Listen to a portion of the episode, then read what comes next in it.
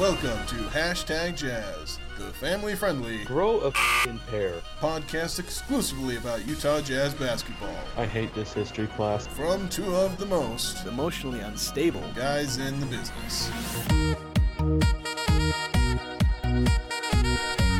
And now, here are your hosts, Jason Walker and Trey Sanders. Welcome, Jazz fans, to Hashtag Jazz once again. I keep forgetting how to introduce these because maybe I should just take out the intro or change it because it stole my thunder. But a couple weeks ago, we were about to hit the panic button. I had one hand on the panic button, and I kind of talked myself away from it, and the Jazz played a little bit better. They got a couple of wins, or I guess the win over Boston, that's really it. And then the decent game in Philadelphia. But just these last few games against Memphis. Was that? Oh, I can't remember if it was like after our podcast. I just can't remember exactly when we had all these discussions. But I mean, in the last few games, the Jazz have just been absolutely terrible. It's not so much the losses. I can handle losses for the most part. I mean, if they stack up, then I'm going to be upset, obviously. But, I mean, they've got two wins in their last 10 games, I think, if I'm adding these up right. And one of them's against the Kings, and one of them's against the flailing Celtics, who are also mysteriously having trouble.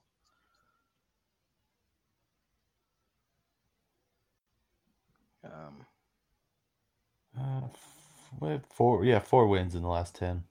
Yeah. Is it four? I'm just completely counting wrong. Yeah, I added like eight, yeah. So yeah, there's two more. So I guess two wins in the last eight. We'll shorten it just to fit my pessimistic narrative here. But a lot of these losses are just... I mean, two of them are to the Pacers by like 20-plus points, almost 30, 121-88, which was the second-worst home loss, I think, in history. I think I saw somebody bring up. I mean, this year we have the worst loss in forever to the Mavericks. And just so many different things. Like, they're just bad losses. I mean, we've broken 100 points, twice? In that, let's see, since that win over the Celtics, 123-115, we have 3 games where we've scored over 100 points, and most of those we haven't scored over 90. So the offense is being horrible, and the defense is selective. We've got several games where we're holding teams to 90-ish points. But even then, we're not necessarily winning those games. We lost to the Lakers, and we held them to 90. It's not so much the losses that are bothering me. It's the way this team is playing. The way they're not giving the effort. They're not as confident as they used to be. The offense isn't as smooth. And the defense, and we've had several discussions about this already, kind of the way the NBA is going is kind of it's making it harder to be an elite defensive team, or at least an elite defensive team where you get a significant amount of your winning from your defense. So the Jazz defensive identity is kind of being nullified, one, by the NBA, and two, by the fact they're just not playing good enough defense anyway. So that's not helping matters. So anyway, what are your thoughts, Trey? I've already gone on my rant today. I don't have any answer. I mean, I don't think they do either. It's so painful to watch. I mean, I remember I text my brother-in-law during the Dallas game, and I was like, "This is the worst basketball I have ever seen in my life."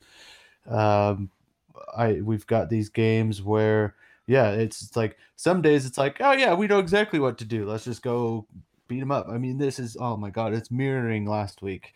When is this team going to figure out what the hell they're trying to do?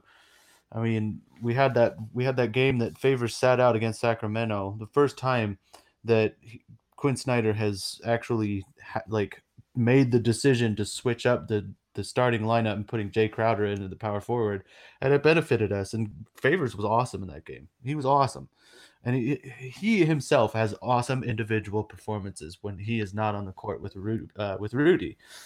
I don't know. I don't even know if it's an identity crisis anymore. I just think it's a mental meltdown from everybody, because it's like I wish I knew where it was, but it was Joe Ingles was interviewed last night, and he's like, we know exactly what to do in practice, and we execute everything we need to in practice, but when it comes game time, it's just like brains go turn off or something. It doesn't make any sense. Yeah, and that's just another part of this frustration, is that they don't know what to do. Because last year, and I've been looking at this year versus last year for a couple of different reasons. And I mean, you look at last year, you could think, well, this team is new, like, isn't there a lot of new players? Donovan Mitchell, we didn't even know he was good at the beginning of last season until, you know, a few games in, and he started to kind of break out. I mean, he didn't have his breakout game against the Lakers until late November, which I guess is now. We're in late November, as I'm just figuring out. Let's see, when was that game against the Lakers? Oh, it was like 6 games in. Okay, so it was a lot earlier than I thought. But I mean, he didn't really start averaging in the, you know, high teens and 20s until November, really. So I mean, the early struggles could be attributed to, you know, Ricky Rubio struggling, Donovan Mitchell struggling, and then Rudy Gobert was out for a little bit. So there are all these different things that we could point to and say, hey, you know, this kind of isn't there. We can get things going, but, you know, it is something that could take time. With this team, we're thinking, what the heck do we do? This is almost the exact same team, almost the exact same players, almost the exact same rotation. And there's just, what the heck's going on? Yeah, I don't know. I even I was listening to the post game on Jazz Sport, the Jazz post game show on the radio last night, and they finally admitted it's probably time for the Jazz to do a mix up. And we were talking about this last week. It's just like, now you guys are realizing this. I mean, after we lost by 50 to Dallas, the loss to Philadelphia I can forgive because they fought hard. That was a good game, but I mean, my gosh, it's got to come down to something internally, whether they flip it on mentally and just really hold each other accountable on both ends of the floor, or there's trades. I mean, honestly, there's got to be some kind of mix up. And it's funny, we were talking about all the players from the Washington Wizards becoming available. All of a sudden they're turning it around. You know, like their GM is just like, you know what? Everyone's up. No, everyone's job is up on the line right now. And everyone's like, oh, maybe we should start playing. Yeah. So, yeah, if maybe it's not just the Wizards, like obviously we look to them. Maybe those guys aren't available. But trades, I think, might be the best way to fix something. I mean, the starting lineup change where they went to Crowder, I think that was a good start. I mean, they, some reason, went back on it, but that's a good start. Changes have to be made. Yeah. And because the Jazz are running out of excuses. The favorite excuse of a lot of guys, I mean, you look at Jazz media, and Jazz media, granted, I've not really followed other teams, so I don't know how other media treat all this, but Jazz media, as I've seen it, is the worst at not admitting when things are wrong. They defend the team completely. And I can kind of get this because I've been on a beat before, and I know how you can kind of get sucked in. You kind of believe all the coach speaking things like that of, you know, the we'll turn around and we're doing these things and things will fix themselves. But there's just so many things that are wrong that you can't just explain them by, oh, the schedule's hard. which it's the favorite thing they're talking about. And when they say the schedule is hard, they're not wrong. That's the thing I point out. The Jazz, according to ESPN, has the hardest strength of schedule so far. And they're technically, according to this metric, they're actually winning more than they should be. Their expected win-loss is 8-13. We're 9-12. So I guess technically they're overachieving by win-loss. But again, as I said before, this isn't about the wins and losses. It's about the fact that you're losing by 50 to Dallas. Not the Warriors, not the Raptors, not the Bucks, or whoever else is good so far this year that I'm not thinking of. It was the Mavericks. And where are the Mavericks in the standings? They're 10th. They're 9-9. We're three losses. Still better than us. It's better than us by three losses. For some reason, we've played three more games than Dallas so far. It doesn't make sense. But, I mean, when you look at this year compared to last year through 21 games, we were 10-11. This year we're 9-12, so we're only one loss behind them. But you look at the point differential.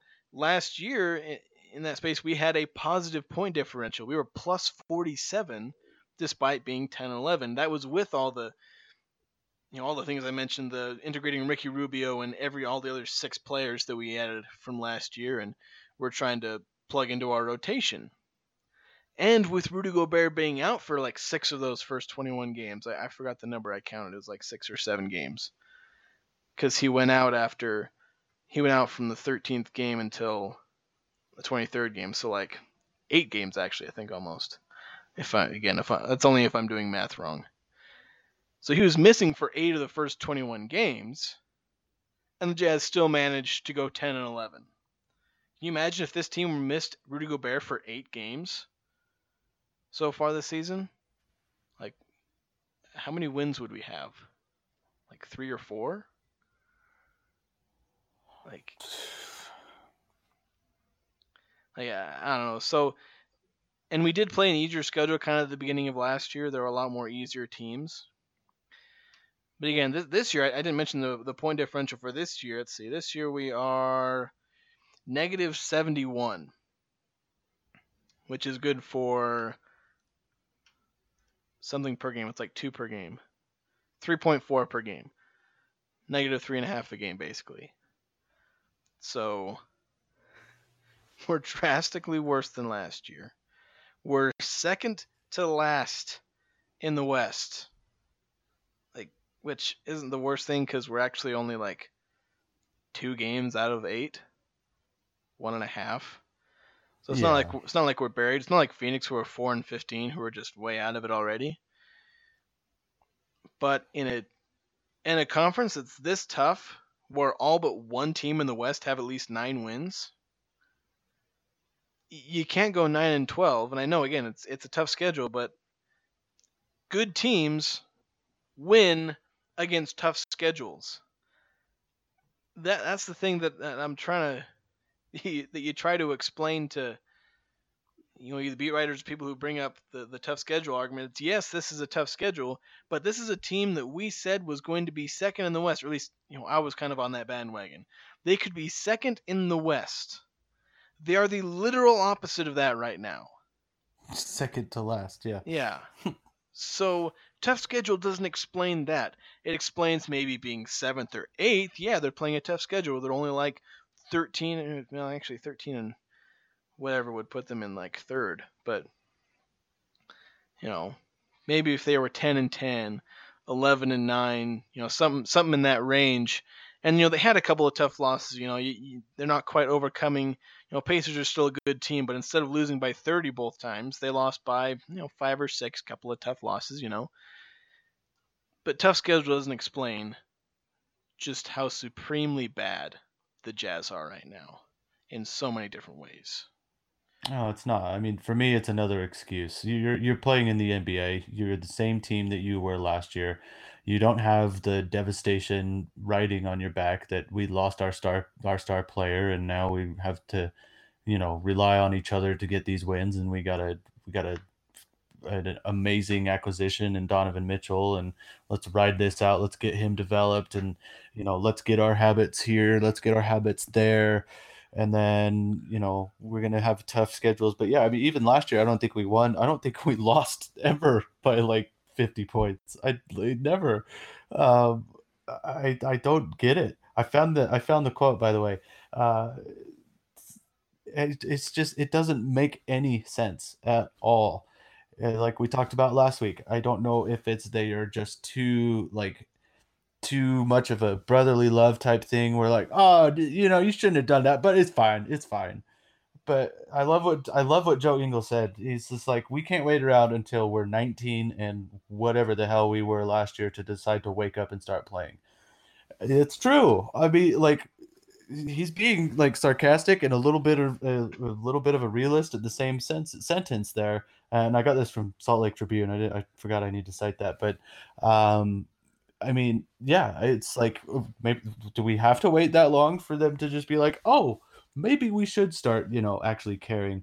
And I do think it also has a lot to do with the freedom of movement. I'm really starting to not that I was ever a fan of it to begin with, but the freedom of movement thing is really detrimental to defenses. I mean, you are giving the advantage to the offense more than ever. I understand that, you know, if a guy is setting a screen and he's rolling to the basket, it's not a good idea to grab him. That's fine. But you can't touch him at all. I mean, and this is affecting Rudy Gobert wholeheartedly. Favors, Jae Crowder. I mean, you basically have to foul. And we've got Indiana Pacers reaching in everywhere and getting these steals. And I'm not trying to say that it's like a bad officiating. There's plenty of bad officiating in the NBA. It's not just happening to the Jazz.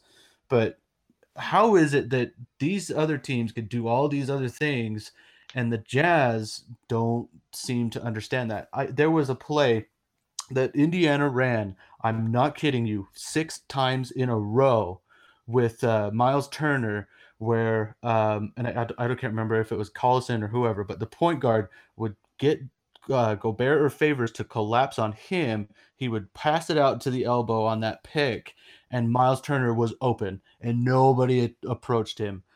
You know, Quinn Snyder's great at planning for these games. Where was the planning there? Indiana shoots more mid-range shots than any team in the NBA. I'm sorry, like, I don't understand it. I'm going off on a rant here, but it's just ridiculous. I think maybe it's just the Jazz look to force mid-range shots. Their defense is – the thing is their defense is I don't feel like they look specifically, or at least they don't tend to force tons of turnovers. They don't get tons of blocks. They don't get tons of steals. At least that's just a passing observation. I could be wrong in any of those categories, but just the impression I get is their defense is meant to force bad shots more so than to end possessions with things that show up on the stat sheet. Sure, but it's not working. Yeah, it's not working. And part of it is just it's the freedom of movement. It's the things that they were doing last year that don't work this year because of, you know, freedom of movement or executions not working, different things. So I think maybe it's just their style of defense has become a little obsolete. That and maybe teams have figured it out, or they're just making shots more often. But I think there's a lot of different reasons, but maybe it's not so much that the Jazz are just playing the defense just isn't working in the NBA. It's just the NBA made Utah's brand of defense obsolete. Perhaps not on purpose. That wouldn't surprise me, but maybe just kind of incidentally in the NBA and really every sporting league's quest to make offense, you know, happen more and to get more points, more offense to draw the fans. You know, the Jazz would become victims of that, kind of like the Steelers in the 70s and 80s. You know, the league specifically, you know, changed the league to benefit offenses more, which hurt the Steelers. And maybe the Jazz are the victim here. They tried to build a defensive super team, and then the league just stopped it. It doesn't make sense to me. Like, I understand that the whole point of the game is to put the ball in the hoop, but at the same time, you can't not take away a defense. You have to let the defense be able to play defense. I feel like half the time you breathe on someone and it's just a foul. It's ridiculous. Yeah, it is. But that... it's turning these players into prima donnas. I mean, not that the players never went over to the refs and acted like, oh, what I do? I didn't do anything. It's even worse now. Well, you combine that with the fact that something I've said repeatedly is that the NBA refs are the worst refs of any professional sport. And yeah, it's the way the NBA works, because it's just so many different things. I mean, Dante Exum on the Jazz, like, there isn't a referee out there who understands that. Yeah, Dante Exum is that quick. He was actually in front of that player, and you decided to call a block on him anyway. There's just, I mean, Dante Exum practically got elbowed in the face, and right, and it was on him. Yeah, it was on him because it's James Harden, and not only did they call a foul, the NBA referee Twitter account defended the call, even though you watch, there's actually not contact until James Harden elbowed Dante Exum in the face, and you could see that, but because they just say it looks like there kind of is contact. But it's because Dante Exum was quick enough to stay in front of him and did his job perfectly well. But because the NBA officials, it's like, oh yeah, he's kind of looks like he's touching him, and yeah, it's X superstar or this player there, they got fouled. It's an anticipation whistle. I'd punch him straight in the face. The referee or James Harden? Wow, either one. I don't know. Whoever's there. All right. So I want to talk specifically about Jae Crowder in the starting lineup. And I know you brought it up already. But do you think that would make a significant difference if from now on Jae Crowder's in the starting lineup when healthy? Do you think? Yes. Okay. Why do you? Why? That was a little short answer. In the words of every school worksheet I had, explain. The spacing isn't working between Favors and Rudy. It's just not. Those two cannot. And I know Favors has said, before the season started that they can coexist. It's not possible. It's just not a thing. You guys are great defensively, maybe, but offensively, no, because both of you need to occupy the paint. Both of you do.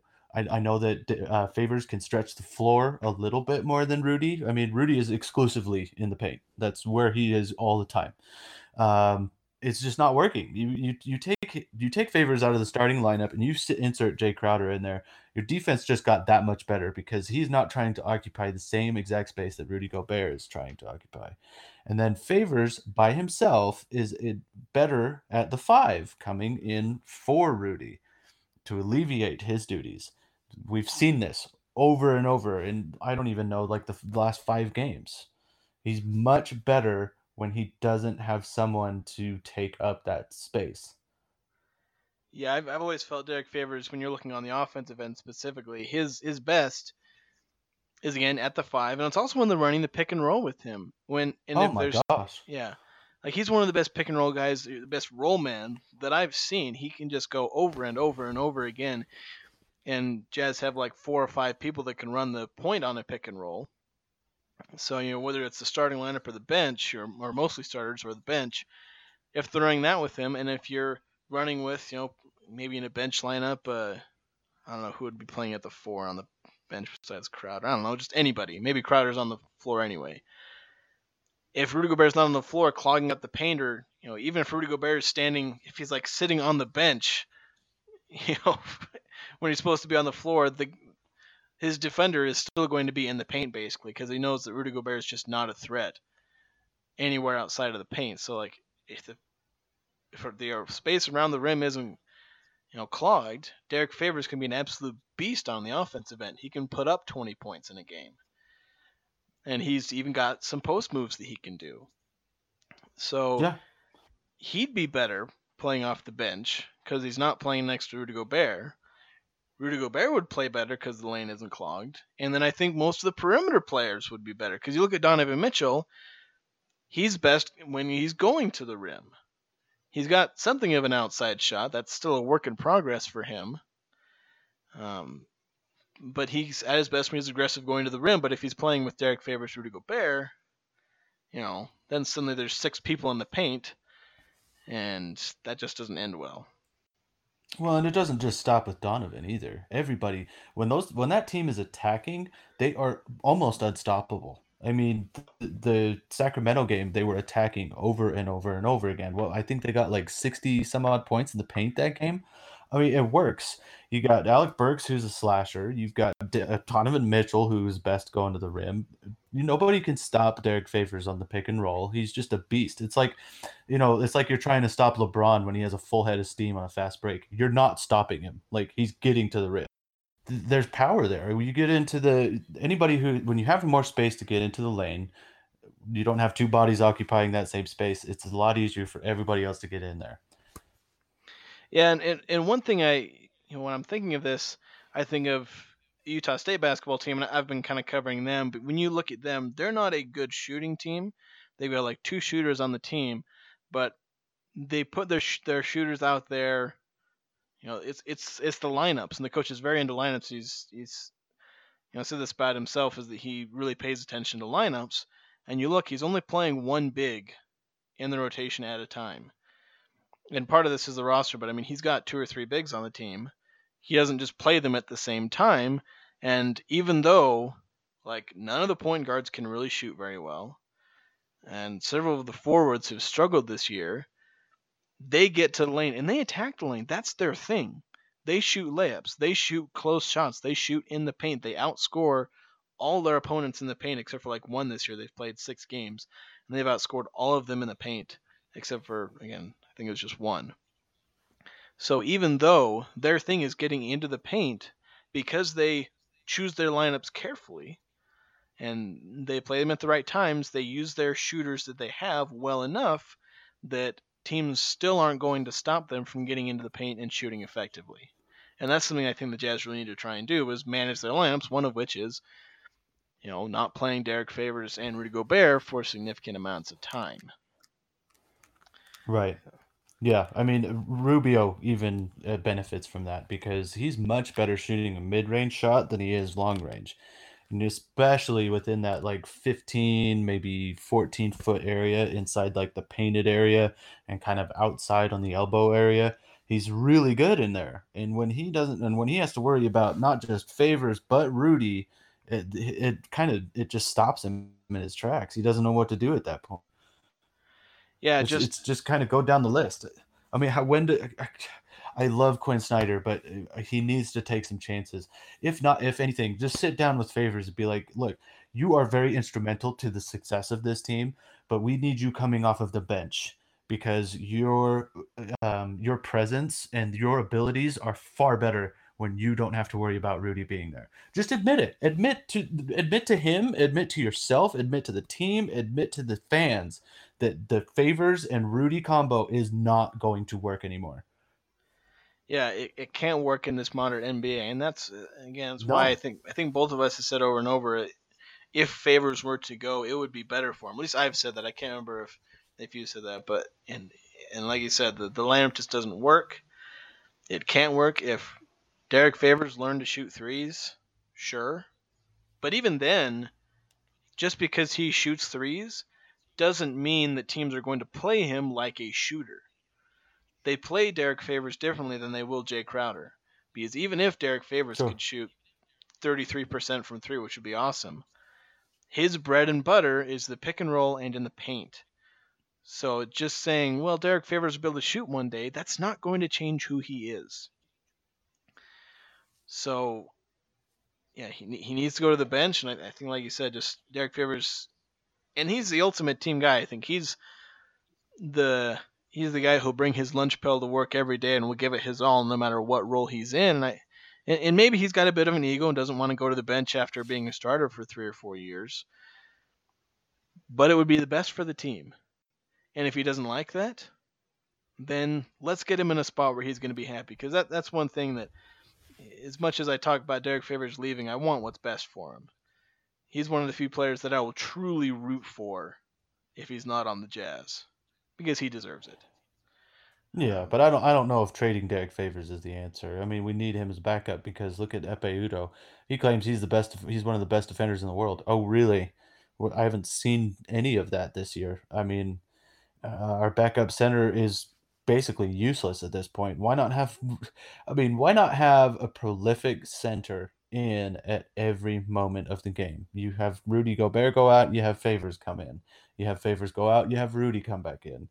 I mean, it's interchangeability. I mean, obviously, if either of them get injured, sure, we're going to have, Ekpe's going to have to come in and do some business. But at the same time, like, I don't know. It's due for a shakeup at the very least. Start there, and then let's see what a trade scenario can look like. Yeah, and we got a taste of a shakeup because Jae Crowder did come in, played against Sacramento. The Jazz won by 21 points, and then Derek Favors comes back and they lose. I don't necessarily think those two are related because the fact of the matter is Jae Crowder is averaging more minutes than Derek Favors to begin with, if I'm remembering everything correctly. In fact, let's see. The five-man lineup of Mitchell, Rubio, Ingles, Gobert, and Crowder has actually played more. It's got more minutes than the starting lineup of all the same except for Derek Favors in. But also the thing you should keep in mind with these two lineups, the Jae Crowder lineup is plus 9.7 per 100 possessions. The regular starting lineup is plus 0.1. So that's a nearly 10-point difference in starting lineups per 100 possessions. And it's just... You need to try that. And again, a lot of it comes down to spacing. Maybe there's a bit of defense there, being able to match up on smaller teams, but it's just there needs to be changes. That's the ultimate thing. Another thing, so with Donovan Mitchell being out, do you think that's made any difference in some of these games? I don't think so. I mean, we had Donovan for every Sacramento Kings game, and we lost those. Yeah, that's true. We win by 21 points. I mean, if your star goes out, I mean, same thing with Indiana. The two times we played Indiana, they've been without Victor Oladipo. And what happened? Nothing. They were still as dominant. I mean, they beat us by 27 and then 30 last night or whatever it was. I mean, if your star player goes out, that should motivate everybody else to do better. Yeah, I think with a team who bragged about depth and being able to go 12 guys deep, you'd think you'd be able to withstand losing your best player, second best player, depending on who you ask. Well, definitely second best this year with how Rudy Gobert's been playing. Seriously, I mean, it's something that we can't figure out, and there's the careful PR speak throughout the whole organization, and I think it's even trickled down to the players. I mean, they're buying into this PR speak nonsense. I mean... there's something going on, and I feel like it's something we're probably never going to figure out until maybe a trade happens, honestly. No, because the thing is that the front office is always tight-lipped.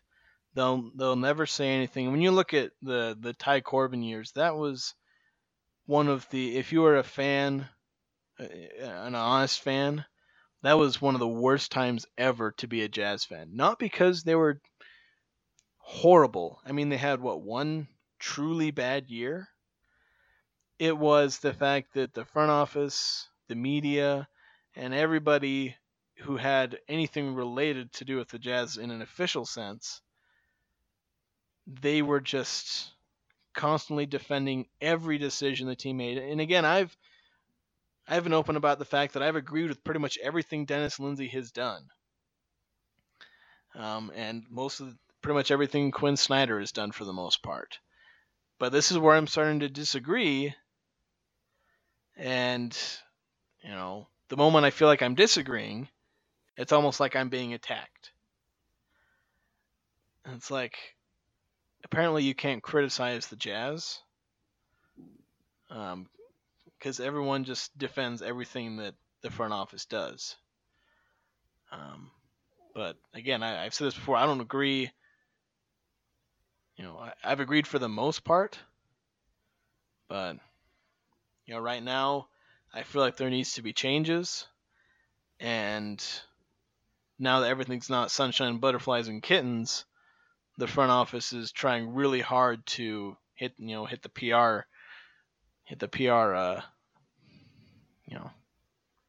do some good PR to try and get something going, because their team isn't doing well, so they're just trying to manufacture excitement for the fans when there's nothing there. Yeah, they're just preaching hope and patience and hard work, and we're dedicated to the team. I understand that. You guys are paying these guys as, whatever. You're giving them money. But you also owe it to yourselves to kind of be a little more honest with yourselves. Owe your fans a little bit of transparency. I don't know what it is like in other organizations. I truly don't, so I can't speak for them, but I find it hard to imagine.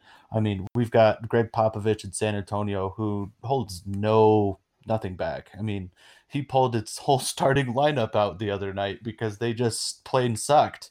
And that's that was awesome, because that's just who Greg Popovich is. I mean, Toronto fired Dwayne Casey after a 60-plus win season and getting blown out in the playoffs, or swept in the playoffs, I should say. I mean, it's just I understand the calculation, but at the same time, don't be afraid to take some chances. It's okay. Yeah, and I think that, if anything, that's kind of been maybe kind of the downfall of the Jazz, that they're too conservative. That's just kind of been what they do, and they've stumbled into being good a couple of times, with Rudy Gobert and with Donovan Mitchell. So now that it's not working, then they don't know what to do. But they do need to go out and kind of take some chances, because everything they've done to this point has just been conservative, at least since I've been following. I've not followed the Jazz, since the late 90s and all that. I've really only been a close following fan since about 2010. So basically the start of the Ty Corbin era. So I don't have this long history of knowing what's going on. I know there've been some chance, and I think they traded for Al Jefferson and all that. So there's a few things they've done, but I mean, especially in the Dennis Lindsay era, they've been conservative. This don't skip steps. But as I've said before, the hardest step to take in terms of building a championship team is the stage from mediocre, kind of that, 4 to 5 seed, sometimes even 2 or 3 seed, that close but not quite, to the definite championship contender. That's easily the hardest step. 'Cause that's, that's where so many different things can go wrong. That's when teams start overpaying. The Rockets tried to make that jump, and they kind of did, when they bring in Chris Paul. That was them trying to go from good to really great, an actual championship contender. The Raptors are trying to make that jump by bringing in Kawhi Leonard, and so far it seems to be working all right. The Jazz were at that stage where maybe they could make a jump, maybe make a trade or a signing or something like that. And instead of trying to do something to make that jump, they just kind of stayed where they were and expected to get better. But you don't make the jump from okay to super on accident. It never happens on accident. The closest you can say to it happening on accident is the Miami Heat signing LeBron James and Chris Bosch, but even that didn't happen by accident. No, well, that required a ton of money. Yeah, it required. You bring on Chris Bosch. Chris Bosch wasn't really near the player, at least in terms of statistical production, that he was in Miami, but it was still a risk. They overpaid him a little bit, but the Jazz are unwilling to overpay really anybody. They kind of overpaid, I think, on Dante Exum.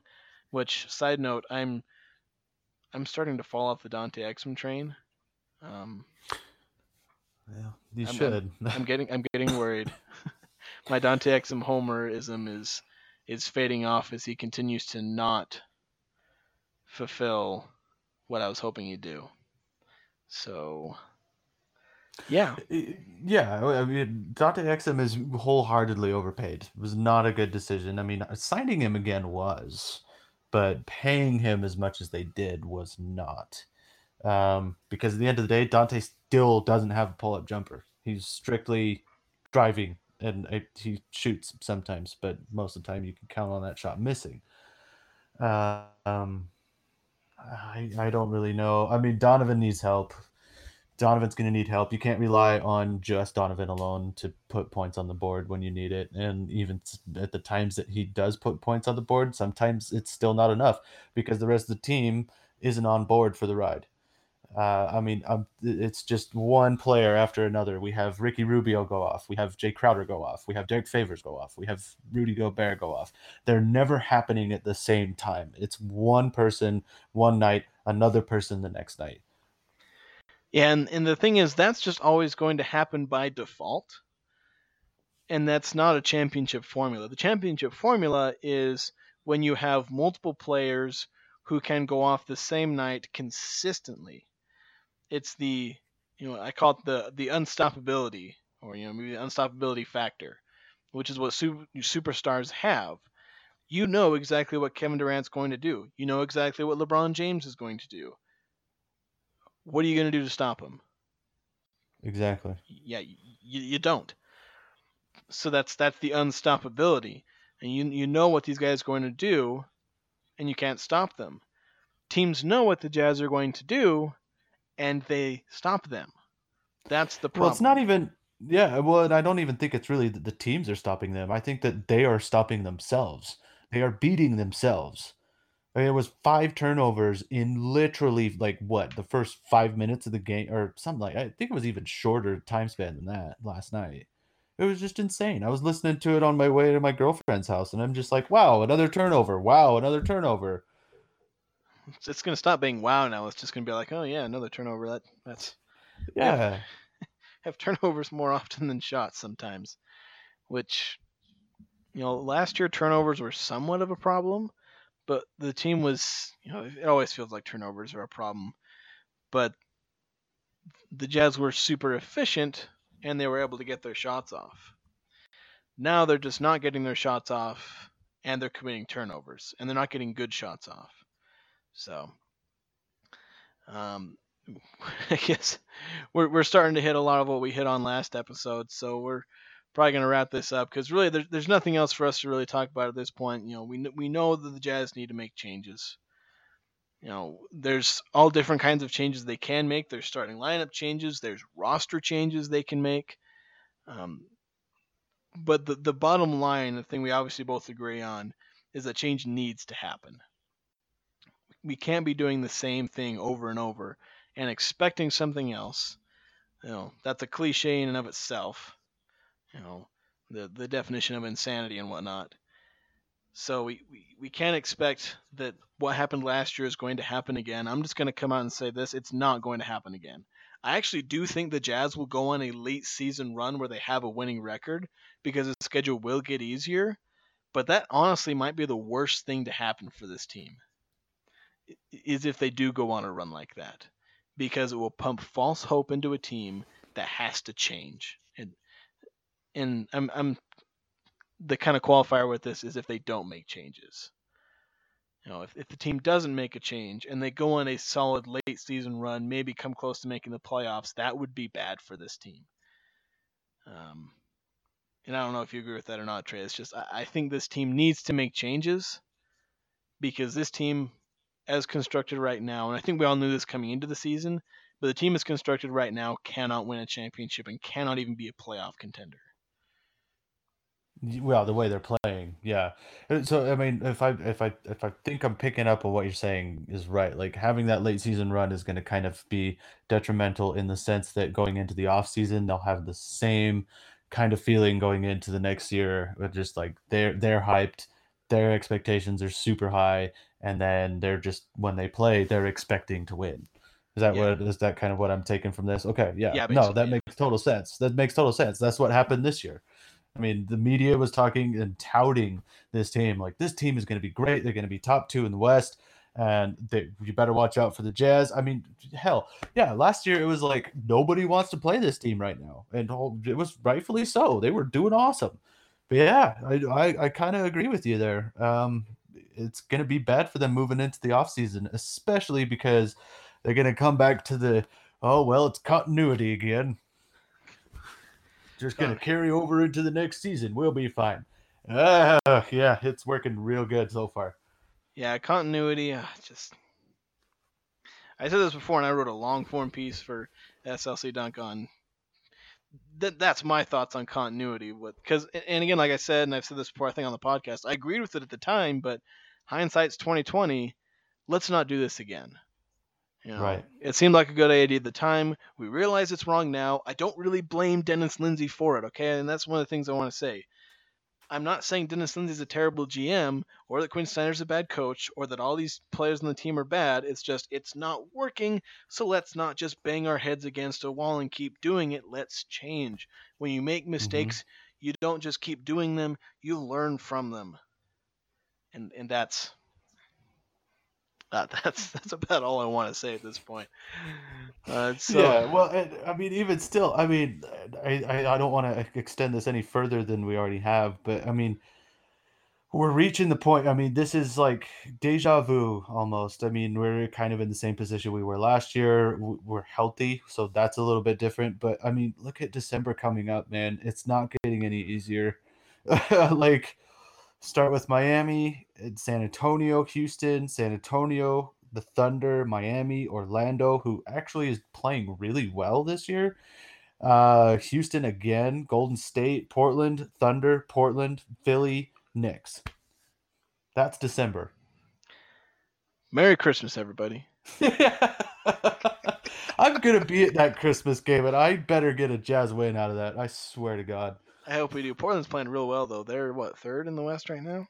Yeah. Something up there. They're higher than I thought they'd be. Christ, and that's a nationally televised game, too. So we could have a really, really good game, or we could just be embarrassed again. If we lose by 50, then I'm just... I'll turn the rest of the season off, man. Honestly. I will stop the podcast. You'll do it on your own. I don't care. Oh, man. No, I got it.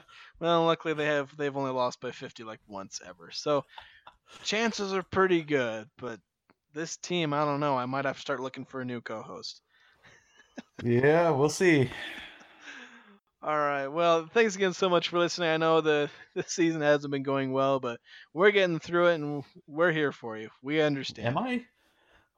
I'm gonna check my blood pressure some of these nights. I tell you what. Well, we'll all survive technically.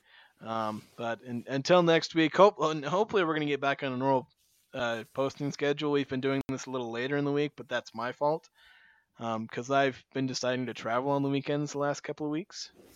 And you need to be putting your studies before play. I'm just kidding. Well, one of them was Thanksgiving weekend, so I mean, come on. No, I don't blame you. I mean, it is what it is. If you have things to do, then you do. It's whatever. Well, the thing to do 2 weeks ago was go to a college football game. So, you know. Yeah, but you were in one of my favorite cities, so. Fort Collins? Yes, sir. Huh, did not know that. Well, learn something new every day. All right. Beer. All right. Have a good day, everybody. And hopefully the Jazz do better. We'll see.